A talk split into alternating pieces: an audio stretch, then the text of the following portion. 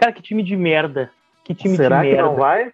Será que não vai? Não sei, não sei. Quem saber, bota e dane-se essa merda. Time desgraçado. Era só não ser humilhado. Era só não ser humilhado. Aí esses bosta vão lá e dão esperança. Fazem um baita primeiro tempo. Ó, dá até pra ganhar, quem sabe. Mas claro que não, né? Tem que chegar no segundo tempo e ó. Pois então, toda a indignação de Fernando Eichler. Mas agora sim, vamos começar o episódio. Dibradores e dibradoras, começa agora mais um episódio do seu, do meu, do nosso podcast, o melhor podcast do mundo, o Dibre da Vaca. Eu acho que eu não preciso falar muito, né? O Grêmio foi humilhado na arena pelo Flamengo. O Fernando já fez esse desabafo inicial, mas antes de falar um pouco mais sobre o jogo, se a gente for falar sobre o jogo, talvez a gente, né, faça aí algumas receitas, né? Porque vai ser muito melhor do que falar sobre esse jogo. Mas peço para vocês, nossos amigos, se cadastrarem lá no Betsul, né, que é o nosso parceiro aqui no Dibre, através do link que está aqui na descrição. Façam o seu cadastro, preencham os dados solicitados ali que pedem, depositem 20 pilinha, né, aguardem a compensação e logo em seguida vocês vão poder fazer algumas apostas lá no site, ganhar uma graninha que é importante, né? Tá chegando o final do mês.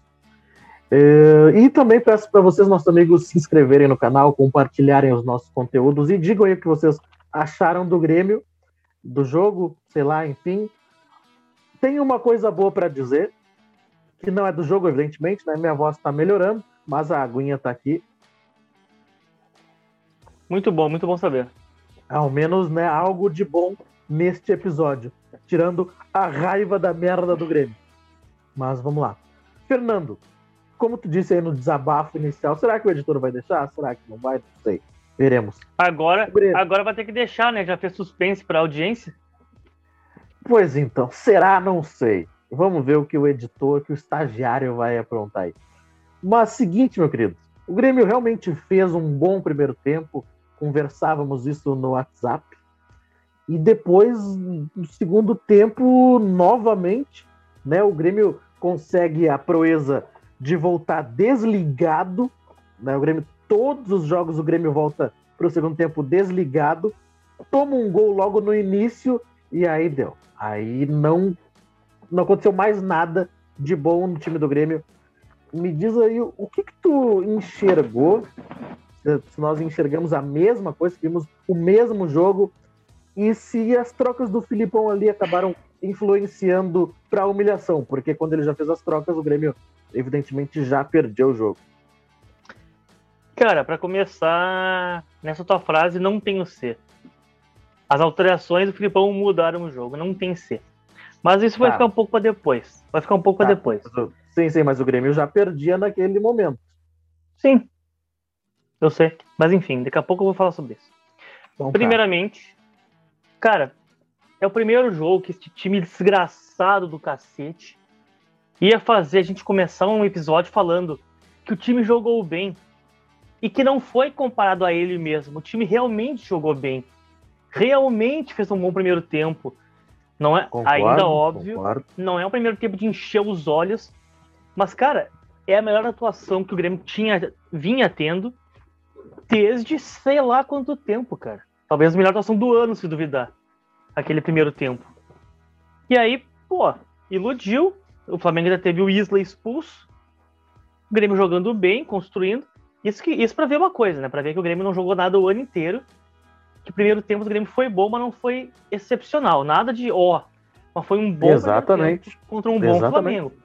Mas ainda assim pode ter sido a melhor atuação do Grêmio em 45 minutos no ano. Aí, pá, um a mais em campo, Isla expulso, vamos pro segundo tempo. Aí no segundo tempo o Grêmio... Eu não vou dizer que o Grêmio voltou desligado pro segundo tempo, como sempre volta, porque eu acho que o Grêmio, nesse jogo, inverteu um pouco os papéis. O Grêmio começou o segundo tempo como costuma começar as partidas. Desligado, tomando pressão e quase tomando gol. Quase todos os jogos do Grêmio, o Grêmio abre as partidas quase se ferrando. Contra o Bahia foi assim, contra a Chapecoense foi assim, contra o São Paulo foi assim. E dessa vez o Grêmio começou bem no primeiro tempo e no segundo tempo deu essa... O famoso nana neném do Renato, né? Que só acontece com o Grêmio, que o Flamengo não vai acontecer, né? Renato, enfim, que, tirando só um segundinho aí, que comemorou efusivamente, né? Exatamente. Mas vai lá, foi só um... Ah, já vou então responder. Não julgo, porque... Ele é mais flamenguista do que gremista, isso todo mundo sabe. Mas enfim, bom. Próximo. Cara, aí no segundo tempo, tudo errado. Começamos, eu não vou dizer que é tão mal, começamos um pouco desligado, mas não tão mal. Aí numa bobeira, no escanteio, gol do Flamengo. E aí o Grêmio voltou a ser Grêmio. Aí desandou tudo, parece que estava tudo perdido, tudo que o time vinha apresentando de bom começou a dar errado. E o Felipão num acesso de, sei lá, insanidade, né, cara? Aquele negócio de botar num... Só uma vírgula aí. Quando o Grêmio precisou propor o jogo novamente, o Grêmio não conseguiu. Daí veio o Felipão. Exatamente. Quando o Grêmio saiu perdendo, tinha que ir pra cima. Aí o Felipão num acesso de insanidade, de loucura, de sei lá, algum outro adjetivo que os amigos que estão assistindo quiserem acrescentar, resolveu pensar assim: pô, estamos com um a mais, né? Vou abrir o time, vou pra cima. O que eu tenho a perder? Deve ter sido isso que passou na cabeça dele. Aí vai lá e tira primeiro, acho que foi o Lucas Silva, que já tinha cartão amarelo. Sim. E colocou, sei lá, o Luiz Fernando, eu acho que entrou. Luiz Fernando. Enfim, entrou o Luiz Fernando, que eu não vou nem comentar. Eu me recuso a comentar a entrada do Luiz Fernando. Cara, eu vou comentar a saída do Lucas Silva, que vinha jogando muito bem, de novo. Terceiro jogo que ele vinha jogando muito bem. Mas aí já tinha amarelo, né? Já tinha amarelo, sim. Eu comentei antes. Já tinha amarelo, então. Uma saída justificada. Sim, o Grêmio concordo. Conseguiram fazer alguma coisa, bem ou mal, blá blá blá, fazendo, jogando. E aí o Felipão não acessa aí a loucura completa. Ah, dane-se. Perdido de 4, né? Tirou o Thiago Santos. E, cara, tu pode até ser um time parelho com o Flamengo. Não é o caso do Grêmio, mas pode ser parelho com o Flamengo. Mas tu não pode escancarar o time contra um time tão habilidoso e tão rápido como o do Flamengo. Ainda mais quando na zaga tu tem um Kahneman totalmente fora de ritmo e de tempo de bola. 1-2 meses fora. Tu ainda tira os dois volantes de contenção e deixa, tipo... time totalmente exposto, cara. Sabe, é um erro crucial, cara. É um erro de escolinha, erro de base, erro básico do futebol. O Grêmio, cara, a gente já tinha comentado, o ideal hoje era até perder, mas não ser humilhado. A gente conseguiu ser humilhado da pior forma possível, tomando gol até do Rodinei. E, cara, só pra fechar que eu já falei demais aqui. Já nem sei mais como falar, mas enfim, né? Só pra fechar, cara, era só não ter aberto o time. Tá perdendo por 1-0, mantém o time jogando da mesma forma. Se acabar perdendo por 1-0, a atuação vai ter sido boa, ninguém vai reclamar porque foi contra o Flamengo, mesmo tendo tomado o gol com um jogador a mais em campo, sabe? Sim. Era pra tentar... Tipo, o Grêmio tava conseguindo produzir daquele jeito, não precisava ter escancarado o time como escancarou, sabe? Foi um erro muito juvenil. É uma jogada que tu faz contra times mais fracos, mas não contra o Flamengo. Foi kamikaze, suicida. E a gente pagou caríssimo por isso. Pagamos caríssimo por isso. E também podemos ter perdido o Douglas Costa por um bom tempo, né? Exatamente. Com provavelmente alguma lesão muscular, né? O Douglas Costa que não jogava há um bom tempo, né? E aí, né? Nessa sequência aí do Grêmio, provavelmente fique bastante tempo fora. É. Mas, cara, o que eu posso dizer, né? O Grêmio... Cara, é inacreditável o que o Grêmio fez. Realmente, eu concordo contigo no que eu estava até conversando com o Paulo, né? Ele é meu colega lá do Anchieta, com o Matheus também. Ambos colorados, né? Sim. Sem vergonha. E aí, até o Paulo falava assim, esse tempo aí chuvoso, coisa e tal, é melhor para vocês, né? Não serem humilhados, não tomarem uma goleada. Mas o Grêmio conseguiu tomar uma goleada. Conseguiu. Puta merda. E aí eu tava falando com o Matheus, né? O Matheus, hoje vai ter diversão. Eu, cara, não enche o saco. E de fato o Felipão conseguiu dar a diversão pra ele ao abrir todo o time, né? E assim, cara, não tem muito o que dizer do jogo. O jogo foi... O Grêmio fez um bom primeiro tempo, né? Até o... Fez mesmo. E o Isla foi expulso no primeiro tempo ainda, né?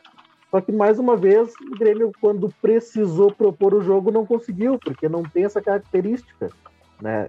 E daí vamos agora pontuar ali as entradas, né? O Ferreira entrou no lugar do Douglas Costa, no que primeiro entrou tempo mal, ainda, hein? Né? Pelo amor de Deus. Bom, mas não dava pra pedir muito do Ferreira depois de tanto tempo fora, sei lá, um mês, dois meses fora. Dava pra pedir não entregar a bola pro terceiro gol, né? Ou segundo gol, sei lá. Também, cara, mas é o menos culpado também, não adianta. E aí o seguinte, aí o Felipão tirou o Lucas Silva para a entrada do Campaz, que, né, não sei se ele é forte daquele jeito, tá um pouquinho fora de forma por ter ficado algumas rodadas fora do campeonato colombiano, né, enquanto o Tolima e o Grêmio... Não, mas foi pouco tempo fora, não justifica. Umas duas semanas. Acho que mais um entrosamento. É, mais entrosamento, mas é um jogador diferente, é um jogador mais agudo, né? Então eu gostei ali do que ele tentou fazer, mas é claro, entrou já numa fogueira desgraçada, essa que é real. E aí o Luiz Fernando entrou no lugar do Alisson, e é aquilo que eu falo, eu já falei aqui várias vezes, o jogador ruim, não, o time não pode ter jogador ruim. Exatamente. O jogador ruim, ele vai entrar, e ele vai comprometer. E o Luiz Fernando, mais uma vez, comprometeu. Não estou dizendo só pelo lance do pênalti, mas ele não conseguiu produzir nada. É ruim demais, né? É ruim demais. O cara, ele era reserva do Botafogo, que caiu para a segunda divisão. Aí ele vai ser titular no Grêmio, não tem como. Ele não pode estar no banco do Grêmio, o cara que era reserva do Botafogo, pelo amor de Deus. Né? Aí eu reclamo do Alisson, mas pelo menos o Alisson é mais participativo. Né? Sim, deixa eu só me meter rapidinho antes de tu completar. Tu falou do Alisson aí. Aí quando o Alisson tá jogando bem, ele sai, cara. Ele nunca sai. E quando tá bem no jogo, o Felipão pega e tira ele. Porra! Tava cansado, mas igual. É inacreditável. E aí, né, o Diego Souza entra no lugar do Thiago Santos. E aí já na primeira bola do Diego Souza, né, ali perto da intermediária do Grêmio, ele já entrega, quase sai o gol do Flamengo ali também. E depois a bola não chegou pro Diego Souza, não chegou pro Borja. Então, assim, ó, essa partida do Grêmio deu tudo, foram uns 45 minutos que deu tudo errado, né? E também deu tudo certo pro Flamengo, porque aí vem aquela questão, eu tava até conversando com o meu irmão aqui numa zoeira, mas enfim... O Renato, ele sabe o time que ele tem na mão hoje e ele sabe a merda que ele deixou no Grêmio. É. Então ele trabalhou bem esses quesitos, esses fatores. E aí foi no que a gente viu, o Flamengo, que é uma equipe muito mais qualificada, evidentemente, deu uma segurada, saiu nos contra-golpes e matou o jogo, matou a classificação. O Grêmio não tem o que fazer, tem que só cumprir tabela no Maracanã lá no dia 15. É só o que o Grêmio vai fazer. Então é isso, meu querido. Não, não é só isso, né? O quê? É pelo menos tentar, de alguma forma milagrosa, ser eliminado sem outro vexame, né? Não. Então, é a única coisa que eu espero. Única coisa.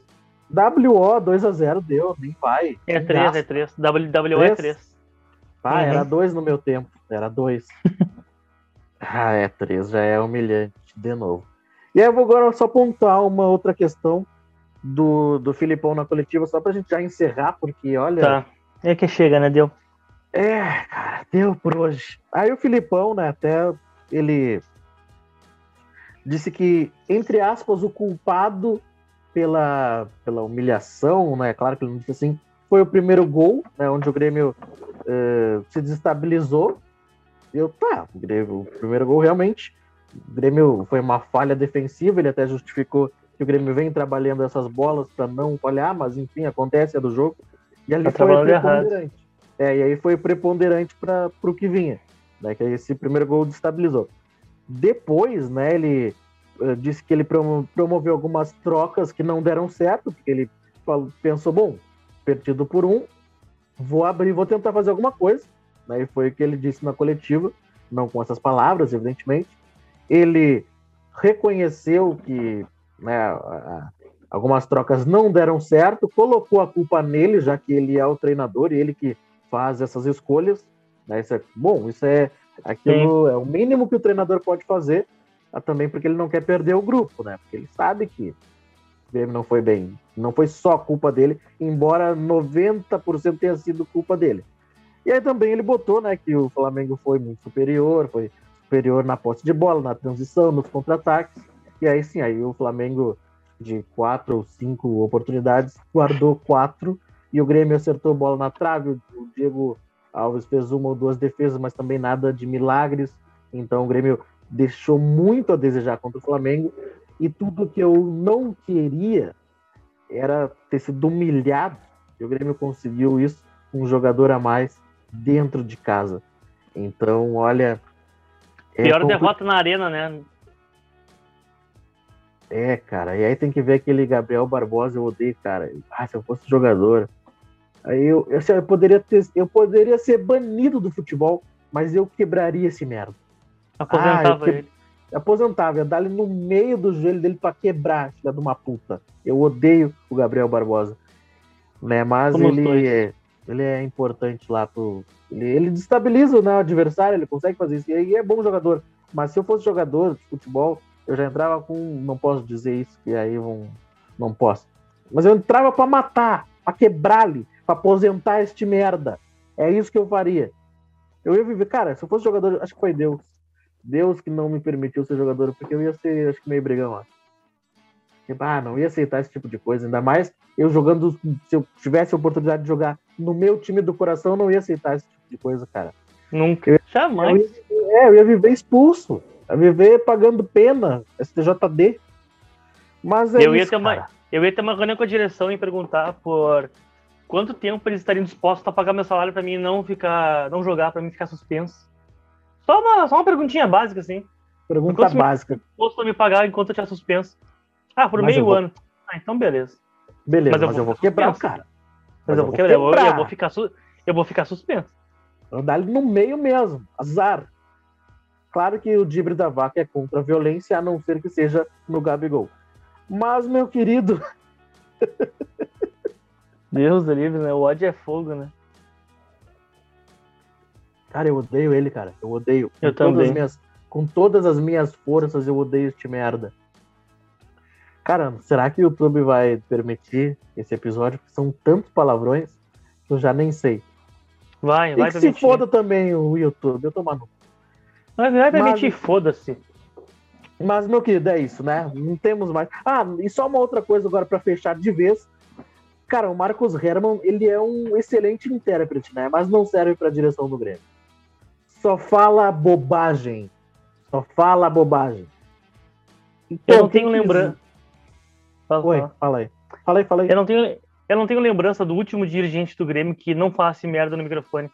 É tu dar o microfone na mão de um cara que não seja o Romildo, que é ouvir uma chuva de bosta, cara, sério, é um churril de merda sai desses caras. Era o Duda Crefe, agora é o Herrmann, impressionante, cara.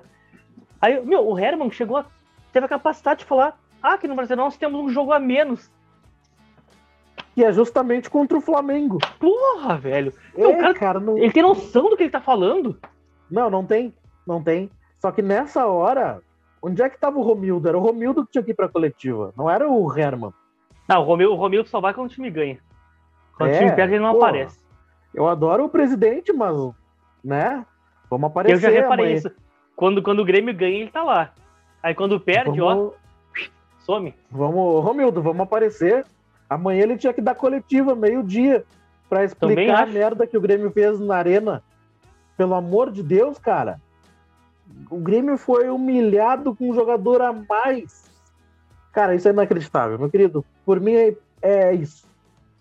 E eu tenho uma última crítica, então, para nós encerrar de vez então, aí. Não, esse é o momento de criticar. Esse é o momento. Azar que o episódio tá ficando uma hora que a gente queria, mas... Foda-se. É, exato. Foda-se também. O episódio é nosso, o podcast é nosso. Quem não quiser assistir, que não assista, azar. Também. Quem foi o imbecil que fez a bosta da negociação do Juan, que permitiu ele viajar no meio do mata-mata? Então, né? Direção, tudo... né? Pra isso começar, já é um erro ter vendido. Marcos Herrmann, isso aí é... Já começa um erro tendo vendido ele, mas eu não vou entrar em detalhe com isso, porque envolve muito mais coisas. Mas, cara, ele vai ter que viajar. A porra do futebol vai parar agora para os jogos da seleção. Vai ter quase 2 semanas sem futebol. São 10 dias sem futebol. Ele não podia viajar nesse meio tempo? Não, mas vai viajar no meio do mata-mata do Grêmio. Ó, parabéns, ó, parabéns. Ai, cara, que episódio, né? Colorados que nos assistirem, se eles assistirem, evidentemente vão rir muito de nós, mas tá também azar deles. Bom, e que o Grêmio aprenda com este jogo, porque sábado tem um jogo muito importante, onde o Grêmio vai ter que jogar muita bola para realmente sair da zona do rebaixamento. Agora, o Grêmio depende só de si, claro, dependendo de algumas outras questões também, mas o Grêmio precisa de, ganhando o jogo, o Grêmio sai da zona do rebaixamento. Então, sim, o Grêmio depende só de si, porque Fluminense e Bahia se enfrentam, então o Grêmio só depende de si. É, então que essa derrota sirva para isso. E o Romildo tinha que dar coletivo amanhã, meio-dia e meia. Ele tinha que estar lá na arena, no CT, para falar desse jogo. Mas enfim, concordo. Cara, é isso, né? É isso, porque olha, eu já tô me irritando. Eu tô irritado já.